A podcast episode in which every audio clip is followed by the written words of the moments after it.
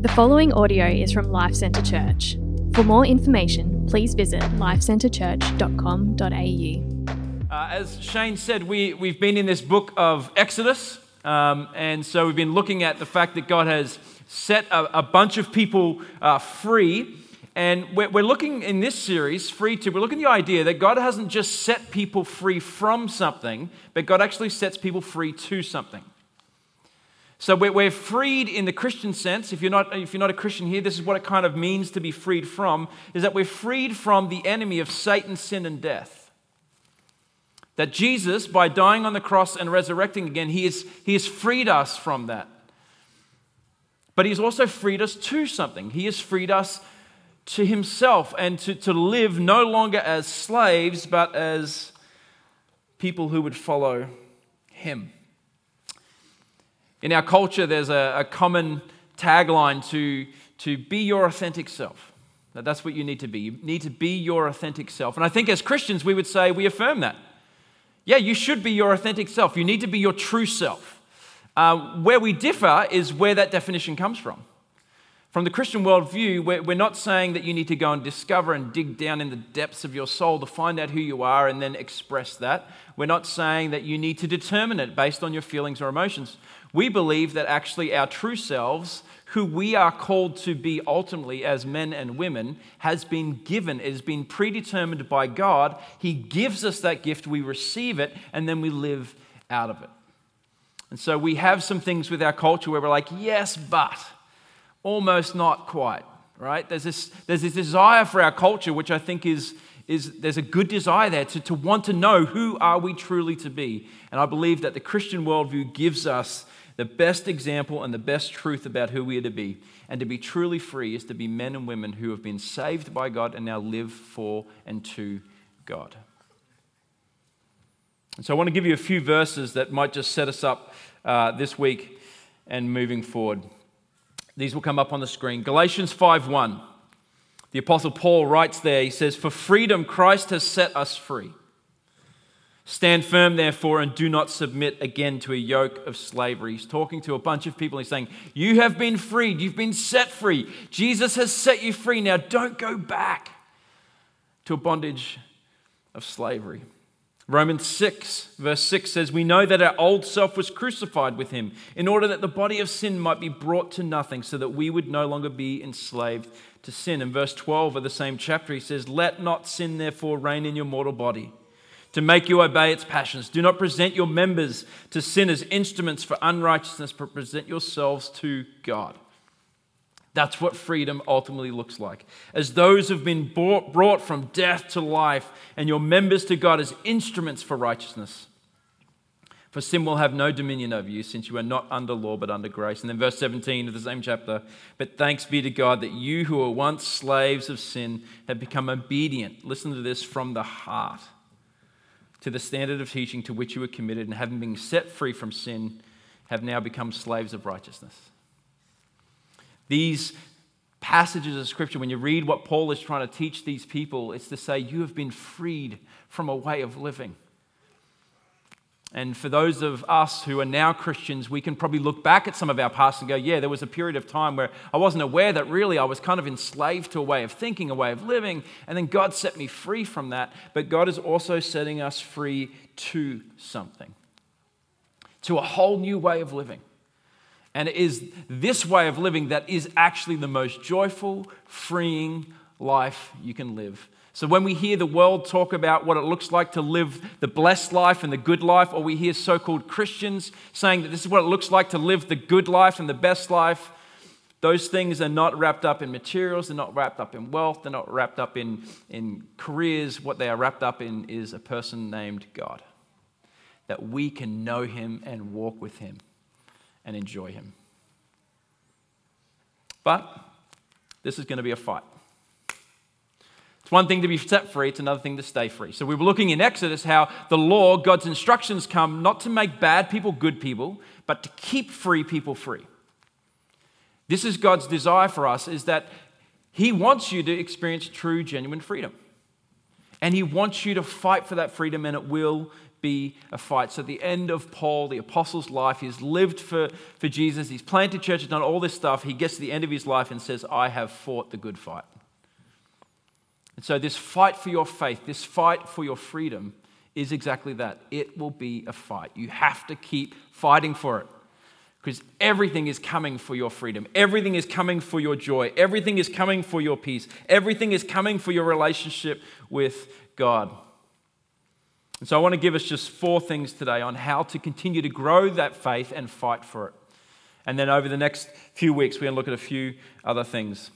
So, you with me? Three of you? We got any more? Any more than three? Yes, all right, there we go. Okay, number one, if we're going to grow our faith, first thing you're going to do is evaluate it. You have to start with actually just asking questions about where you are in your faith. And this is something that we have to get into as a rhythm. Throughout the New Testament, over and over and over again, it, uh, the Apostle Paul says it, Peter says it. He's like, hey, hey, check where you're at. Where's your heart? Where's your faith?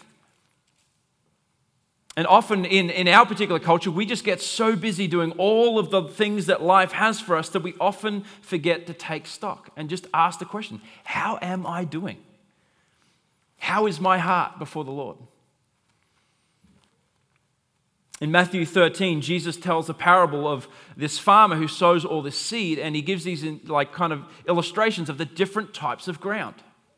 That there's the hard ground, there's the rocky ground, and there's the ground that's got soil, but there's weeds all around it, and then eventually there's the good soil, there's the good ground.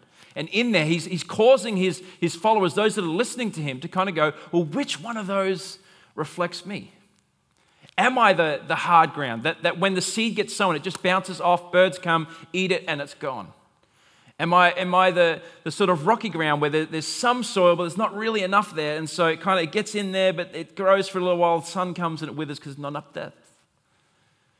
Am I the, the soil and the, and the ground that has lots of weeds? And so as hard times come, as the cares of the world come around me, my faith dwindles. Or am I the good soil where it's planted and faith is blossoming and the love of Jesus is growing? And this is the, the crowd that, that those around him are supposed to go, which, which, one, which one am I? They're supposed to evaluate. To grow in our faith, we must first examine it and evaluate it. And we have to do this all the time. You've got to continually just ask yourself questions throughout the years. I've now been a Christian for over 20 years. So I've had different times in my life where I've had to go, hey, where, like, where am I? How am I doing? Carly and I do this in our marriage. We have stock take. We have these times where we, we go out and we just ask, like, hey, how are we? And I'm really afraid of those moments because I know the truth is coming back towards me. I'm always like, we're great, babe. We're so good. I'm so afraid to say anything, but you tell me. So here's just a few questions you can ask about your faith. Ask the question of, like, how's my joy? What, what, what does it take to just take my joy away? Uh, how's my peace? As someone who struggles with anxiety and has mental health struggles, this is one I have to constantly ask myself. It's like, how, what, what am I putting my trust in? What, where is things going? Because all of a sudden I'm getting anxious. And it's like, hang on, why am I anxious? And it's this is constant stock take. How are my affections for Jesus? How much do I enjoy reading the Bible and listening to the Bible? Or how do I enjoy church? Where, where are my desires? What, what is on my mind?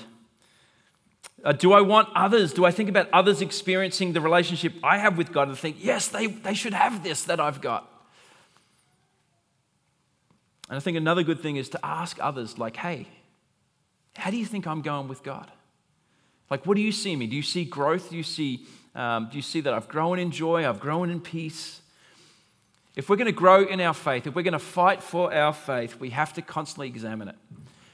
Don't just go through the motions. Constantly ask yourself different questions so you can go, okay, here's where I am, here's where I want to be, and then we pray into that. We go, God, if my joy is low, help me to have more joy. Strengthen my joy. If my peace is gone, Lord, I want to come. I want to give my burdens and my anxiety to you and receive your peace. Number two, Evaluate your faith. Number two is own your faith. Um, the Bible is really, really clear that, that faith is not to be private. Like the journey of faith is communal. But the Bible is also very clear that faith is personal. That your faith and your relationship with God is not mine and mine is not yours. It's personal and you can't, you can't borrow somebody else's faith. It, it is personal. I cannot have your faith, you cannot have my faith. I can encourage your faith, you can encourage mine, but yours is yours and mine is mine. It's personal. It may not be private, but it is personal. And God has gifted those of us in the room that are Christians, God has gifted us a measure of faith that is to be ours. And so there's a sense in which faith needs to have a personal responsibility to it. That this is your faith. Uh, I've got four children. Uh, they, they live in a pastor's kid experience at home. And so you can ask my kids lots of questions about the Bible, and they're going to give you great answers, and I'm going to look like a really good dad.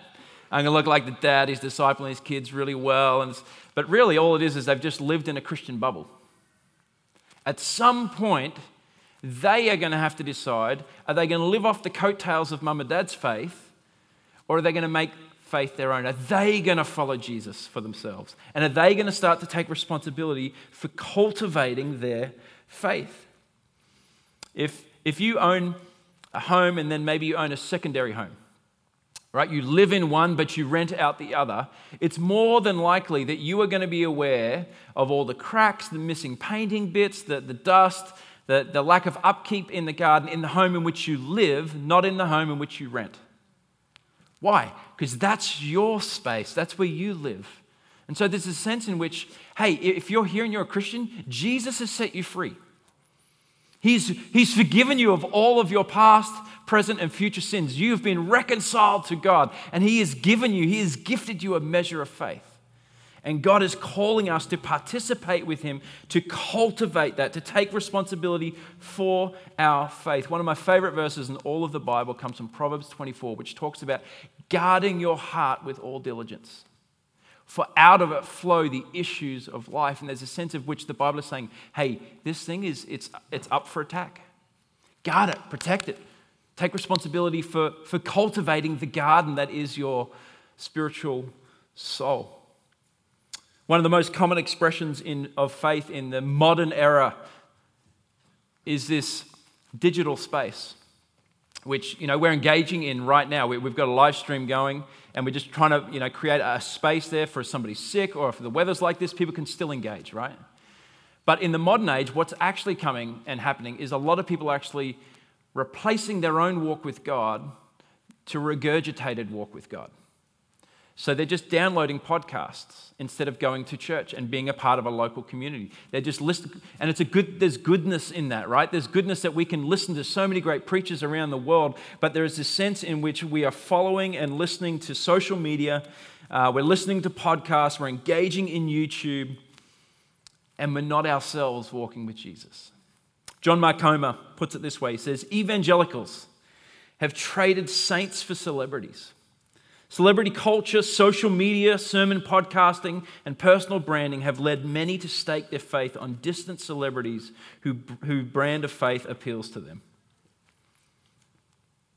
This is why what you're engaging in here right now, being a part of life groups right now, is so important because that is you saying, No, this is my faith. God has saved me, not just them. God has rescued me. God has given me his spirit, and I am going to walk with God. Young person, I'll look over at this side of the room because most of them are over there. Oh, there's a few over here. oh. Um, at some point in time in your walk, you have to follow Jesus. Learn from mum and dad. Learn from those around you. Learn from the, the, the people in this space that are more mature than you. But at some point, you must walk with Jesus. You must receive Jesus and you must follow him for yourself. And so I encourage those in the room who are a little bit younger than Steve. Pursue Jesus for yourself. Read the Bible for yourself. Come to church for yourself. And enjoy God for yourself. Walk with Him for yourself. I can tell you, this is where everything changed for me. I rejected Christianity based on my parents. And my parents were trying to show me that Christianity is actually really good. And I'm like, not if you're into it, it's not. If you're doing it, it's got to be lame. It's got to be like useless. And then all of a sudden, I have an encounter with God, and God rescues me, and now I know God for myself. And young people, it is lit. See? Oh, oh man, wow, hey? Woo! Come on. Now there's this sense in which I enjoy God for me.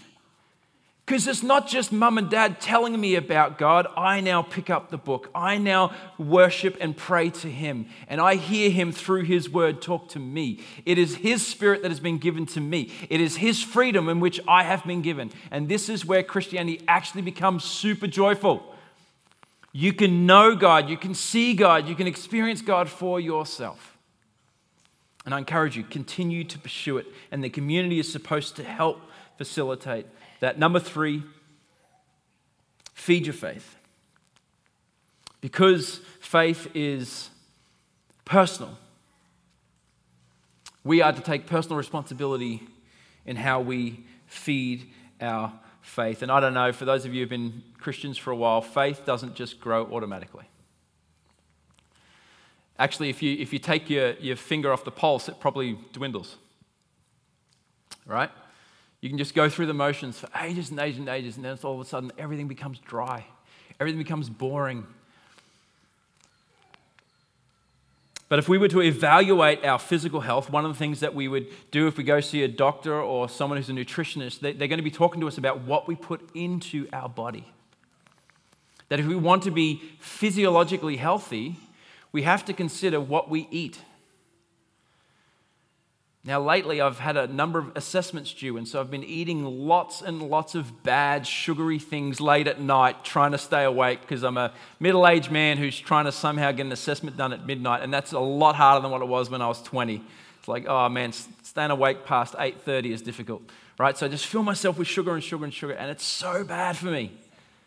And my wife and my children love to encourage me. Our physical bodies need good food, so too our spiritual. Now, Jesus spoke to his disciples and he spoke of, of, of food that they did not know, that they weren't aware of. And what was he talking about? He was talking about the fact that I've just been with my Father and listening to his words, and that has been fuel for my soul. Faith feeds on the Word of God. And without a steady diet, it can get weaker and weaker. Romans 10:17 says so faith comes from hearing and hearing through the word of Christ. And if faith comes from the word, then faith can actually go where the word is absent. And so we must be eating, we must be feeding. This is what the call of Jesus is to come and listen, sit at the feet of Jesus and hear him speak through his word. Listen to Psalms 1 and Jeremiah 17. Psalm 1 says this. It says, Blessed is the man or woman who walks not in the counsel of the wicked, nor stands in the way of sinners, nor sits in the seat of scoffers, but their delight is in the law of the Lord. And on his law he meditates day and night. He is like a tree planted by streams of water that yields its fruit in its season, and its leaf does not wither. In all that he does, he prospers delights in, meditates on, is like it, it's doing something to the person.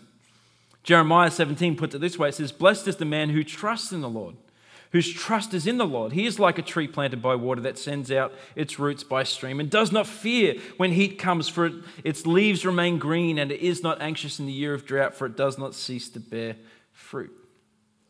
Well, which is it? Is it the one that trusts in the Lord, or is it the one that meditates on the word of the Lord? Which, which is it that is like a tree that is, is flourishing no matter what the season? Well, I think it's both. The person who meditates on the word of God day and night feeds their faith day and night so that their faith is strong. Here's how John Piper puts it John Piper says, It stands to reason that faith feeds on the word because the word is what faith trusts. And where trustworthy words are not present, faith has nothing to bite into. That's the nature of faith. It exists by what it trusts. It has not life, but what it gets, it gets from the truth it believes. So if we do not feed it with a spirit, a substantial diet of life giving truth, it will shrivel. To grow our faith, we must meditate on God's word. We must read it. And I want to encourage you read it. Get out the book and just read it. Sometimes you, you don't understand it, you get lost in it. That's okay. Who here does a Bible reading program throughout the year and you start at Genesis and then you get through Exodus and then you get to Leviticus and you're like, cool, let's go to like Matthew. you skip, right? There are times of like, oh, there, there are bits of the Bible that are a little bit hard. Um, there, there's language in there which is it's a disconnect between us in a modern era. That's actually okay. Read it. Read it and read it and read it and read it and read it. And over time, God will start to grow you. It does something in you. The Bible tells us that because we because it's God's word, it's breathing, it's active, it's alive, it does something to your soul. I don't know if you've had this experience, but there have been days where I'm like not feeling great. And I've just opened up the book, and there's just been something that God has had for me right on that day in that particular passage that have been nourishing and, and speaking to my heart in that moment. The Bible is amazing. Chuck Swindoll talks of scripture memorization. He says, I know of no other single practice in the Christian life more rewarding, practically speaking, than memorizing scripture. No other single exercise pays greater spiritual dividends.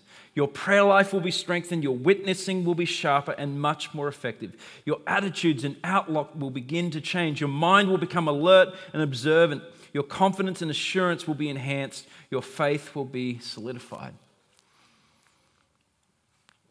Our kids do scripture memorization at school. And uh, Keller, in the past week, has had uh, Rejoice in the Lord always. And again, I'll say rejoice. And there's a song that we used to sing Rejoice in the Lord always. And again, I say rejoice. Oh, look at this. See? I got some people that are over 40 here with me. Right? Um, there's a sense in which she's learning just by just going and just singing this song and just singing the song where she's like, God's, God's a joyful God. It's doing something in this young girl who's only six, is just learning that you can rejoice in God. God is with you at all times. And it does something for a little six year old girl. We can get into the Word, we can read it, and we can learn it, and we can memorize it, and it can be life to our mortal bodies. I'll give you one story where this is particularly true for me. My father had a stroke um, nearly, what, eight, ten years ago now. Hey, it's been a while. Um, got the phone call in the morning. Um, dad's had a stroke.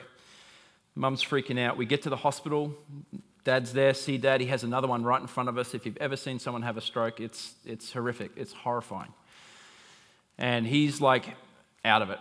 Um, they eventually, you know, bring him back.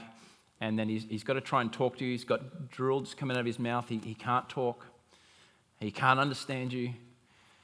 And we're like, what is going on with my dad?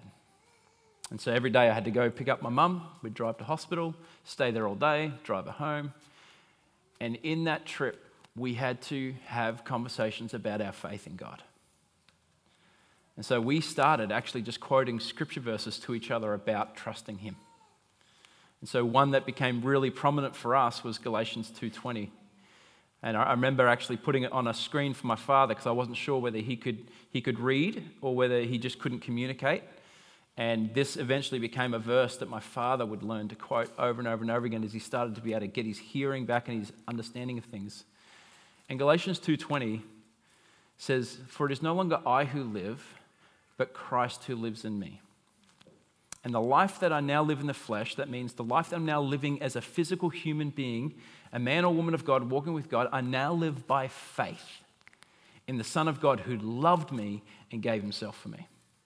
So I'm picking up mum and we're driving in that car and we are going and we are anxious and we are not sure how we feel about God, but we would just draw on the wells of God's word and go, no, no, no, we trust God.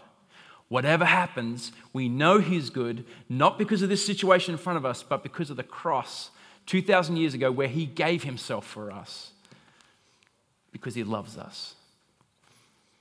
Get the word of God into you, build it into you, and I promise you, it will it'll produce a harvest in you right at the time that you need it, and God will speak to you through it. And lastly, exercise your faith. Last week I was preaching down at Liberty uh, from John 7, and John 7, Jesus says, If anyone thirsts, let him come to me and drink. Whoever believes in me, as the scripture has said, out of his heart will flow rivers of living water.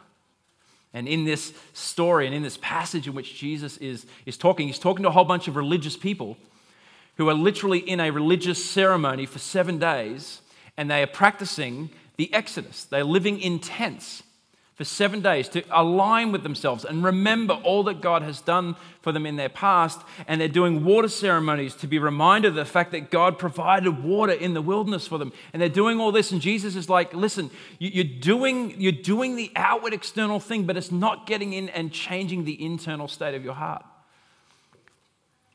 Because faith is not attached to it, it's just a religious practice. And he's like, you're doing the thing and not actually connecting it to God at all. And so when the Bible says things like be doers of the word and not hearers, it's not just saying do things for God. It's not just saying serving kids men, although every single person should do that. Right? It's not just saying come and set up and be on a team and do, do outward external things. It's not just saying go through the rituals of rocking up to church or going through Bible reading plans or, or whatever it might be. What it's saying is listen, do do from a relationship with Jesus where you have been set free and now live for Him. Live out of that, enjoy Him, and start to do. Our staff team, we're currently going through a book called Emotionally Healthy Discipleship by Pete Scazzero, and they're loving it. They're loving it how it's really pushing on them to not just be doing for the sake of doing, but doing from a place of being of walking with Jesus, knowing Jesus, and out of that, when you start to do, you do from a completely different place. So the Bible is calling us to be like a river. Come and drink, and out of us will flow this river. It's this idea that it comes into our heads, it comes into our hearts, and then it starts to go out from our hands. That we love to serve Jesus' mission in this world and we seek ways to serve Him, His people, and those around us that don't yet know Him. But we do so from a place of being freed. Not a place of earning, but a place of receiving. So, as the band come up, LCC, we're going to be getting into some practicals of what this looks like.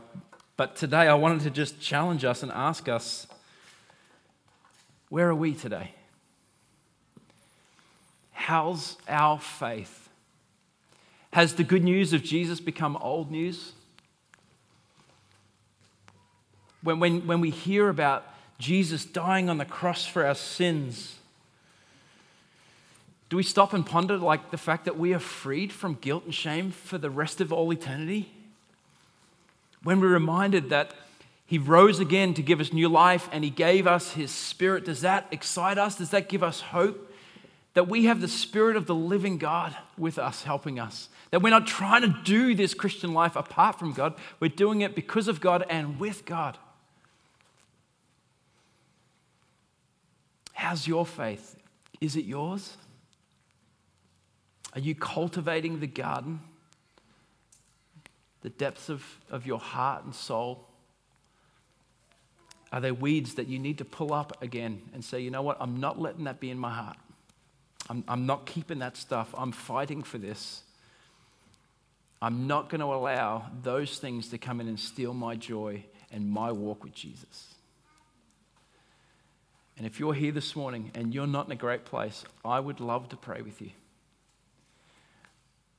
We would love to journey with you. If you're here and you're not a Christian and you want to know God, we would love to journey with you. We have Bibles down there that you can have. We have people here who can journey with you. And if you're here and you're actually going really well, keep fighting. Don't stop fighting. And come and be encouraged again in some of the spiritual practices of which God has freed us to enjoy and express and experience.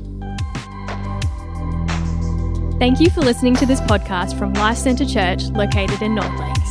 We exist to make, mature, and multiply disciples and communities that depend upon, declare, and display the gospel of Jesus Christ in all of life.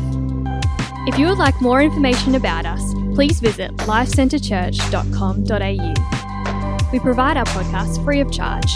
Please feel free to download the content and share it with others, but please do not edit or alter the content in any way without the written permission from the leadership of LCC.